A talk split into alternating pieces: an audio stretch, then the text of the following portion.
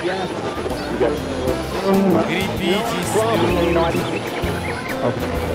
скоро лето, и всем от этого становится теплее.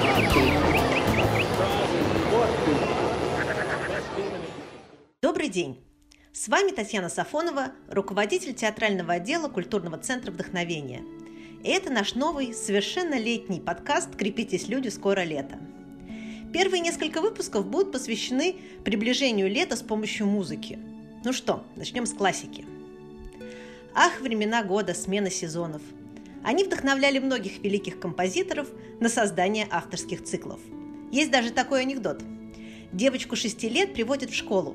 На собеседовании ее спрашивают, сколько она знает времен года. Девочка на минутку задумывается и уверенно говорит – 6. Директор тактично ей намекает – а если подумать? Ну подумай. Девочка снова на мгновение зависает и говорит – честное слово больше не помню – 6.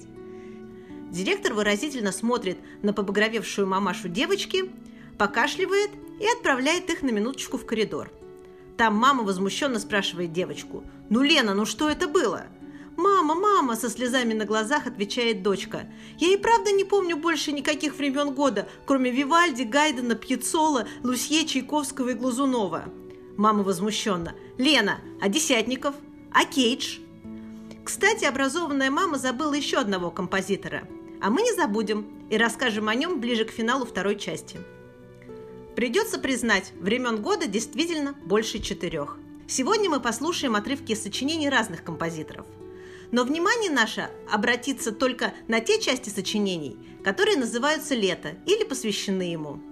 В первой части повествования мы услышим те произведения, которые были созданы до начала XX века, а во второй обратимся уже к современным интерпретациям. Ну, а начнем мы с Вивальди. Итальянский композитор, скрипач-виртуоз, педагог, дирижер, католический священник. Антонио Лучио Вивальди родился в Венеции в 1678 году, но основные годы творчества пришлись а, на начало и середину XVIII века. Стивен Фрай, британский актер, режиссер, драматург и блестящий исполнитель роли Дживса, в своей книге «Неполная окончательная история классической музыки» писал так. Нус, а теперь позвольте познакомить вас с Антонио Вивальди, человеком, написавшим 400 концертов. Или, как сказал Стравинский, один концерт, который он затем повторил 399 раз. Налейте этому русскому рюмочку, его мнение разделяет немалое число людей. И то сказать, многие концерты Вивальди звучат несколько, ну, одинаково, по крайней мере, последние 200. Конечно, Фрай шутит, и Вивальди был и остается великим композитором а еще композитором всех времен и народов, ведь его музыку знают даже те, кто с классической музыкой не очень дружит. Не верите? А вот послушайте фрагмент. вступление к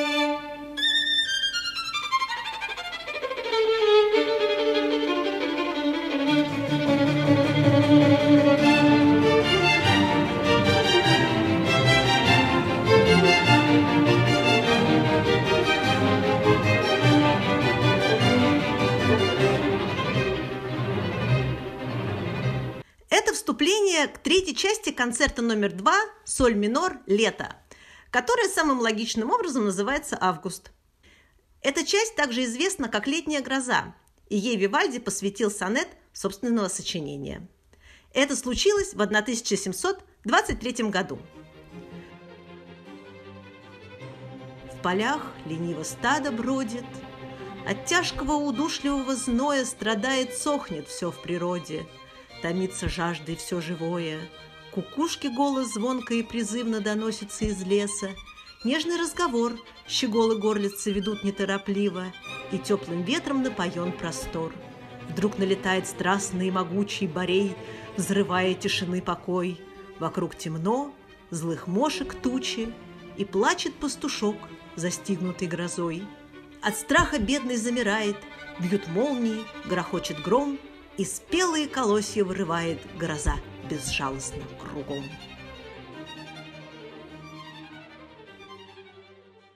Следующий опус сочинил австрийский композитор, представитель венской классической школы, один из основоположников таких музыкальных жанров, как симфония и струнный квартет.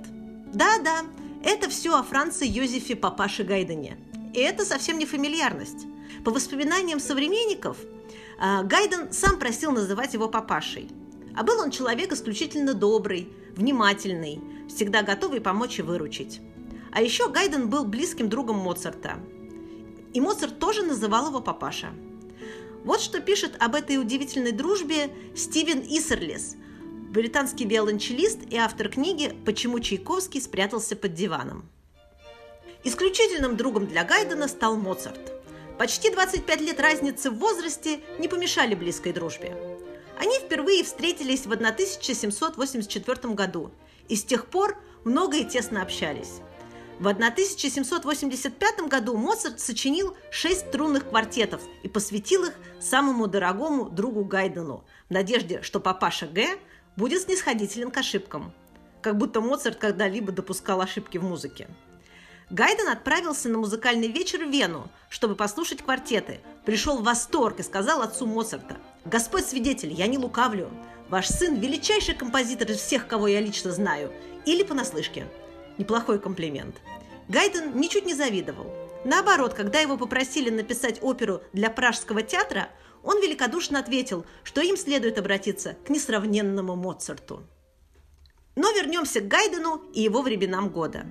Хоровой шедевр на слова поэмы Джеймса Томпсона, созданный в 1801 году. Мы послушаем фрагмент арии «Welche Labung für die Sinne». Чувством здесь отдохновение.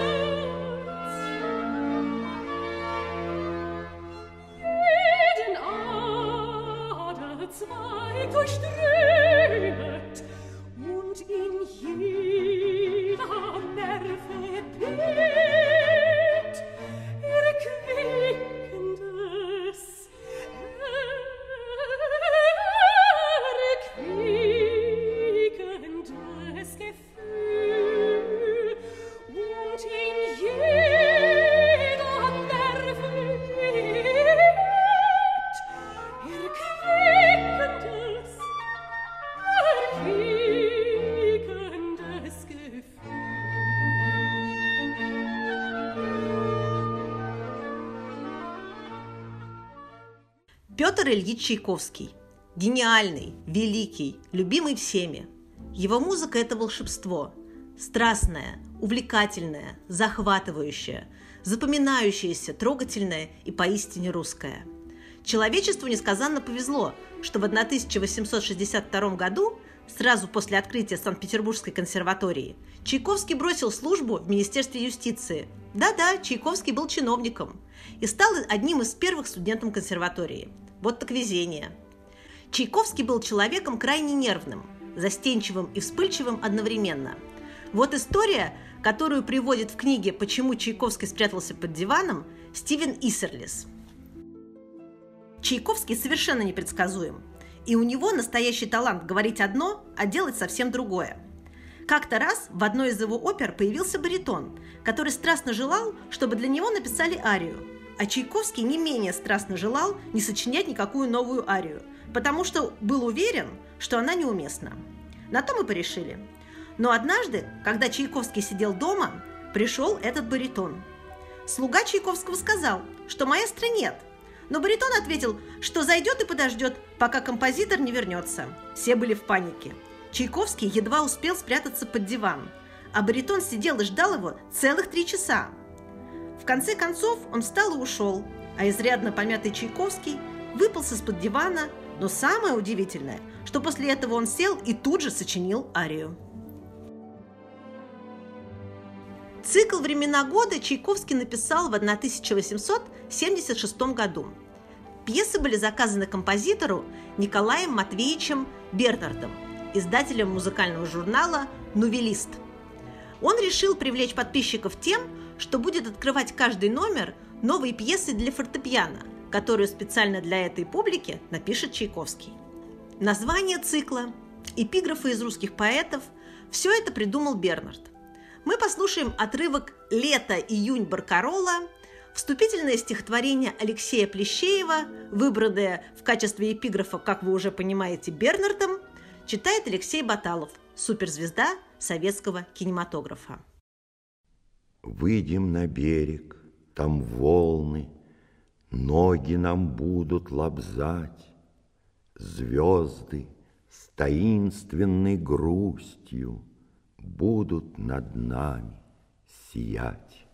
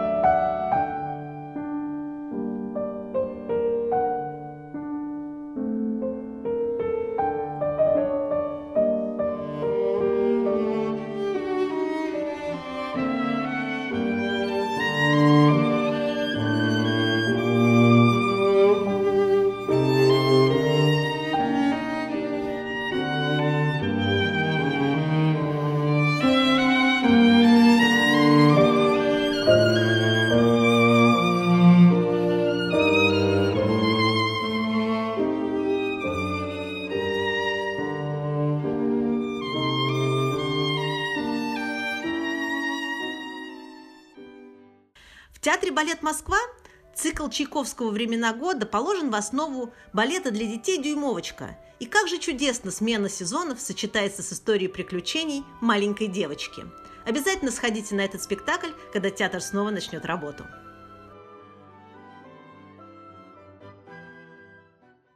Ну, а мы добрались до Александра Константиновича Глазунова, русского композитора, дирижера, ученика римского Корсакова и учителя Дмитрия Шостаковича – Свои времена года Глазунов написал в 1899 году как музыку для аллегорического балета хореографа Мариуса Петипа. Обращает на себя внимание список действующих лиц балета. Зима, весна, лето, осень, иней, лед, снег, град, колос ржи, два гнома, зефир, птицы, цветы, наяды, сатира, вакханки, фавны – Действие происходит на лоне природы в сказочное время. Послушаем тему лета композитора Глазунова.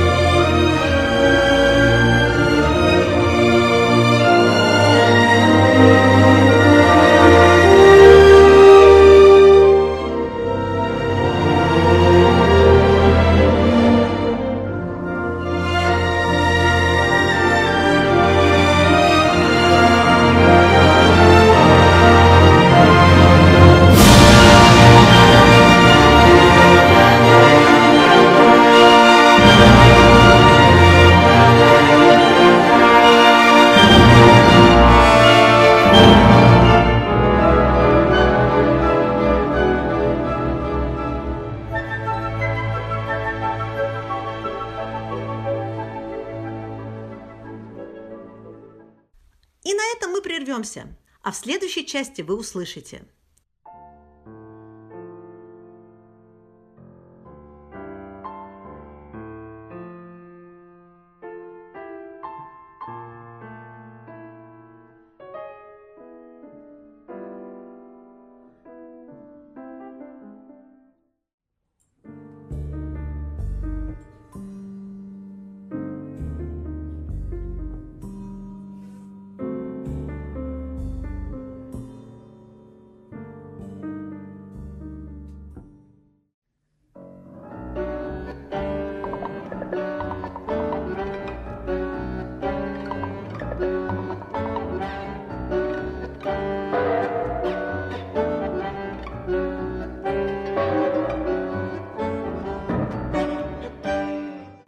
также познакомитесь с Кейджем, Десятниковым, Пьяцолой и тем самым композитором, про которого забыла образованная мама из анекдота –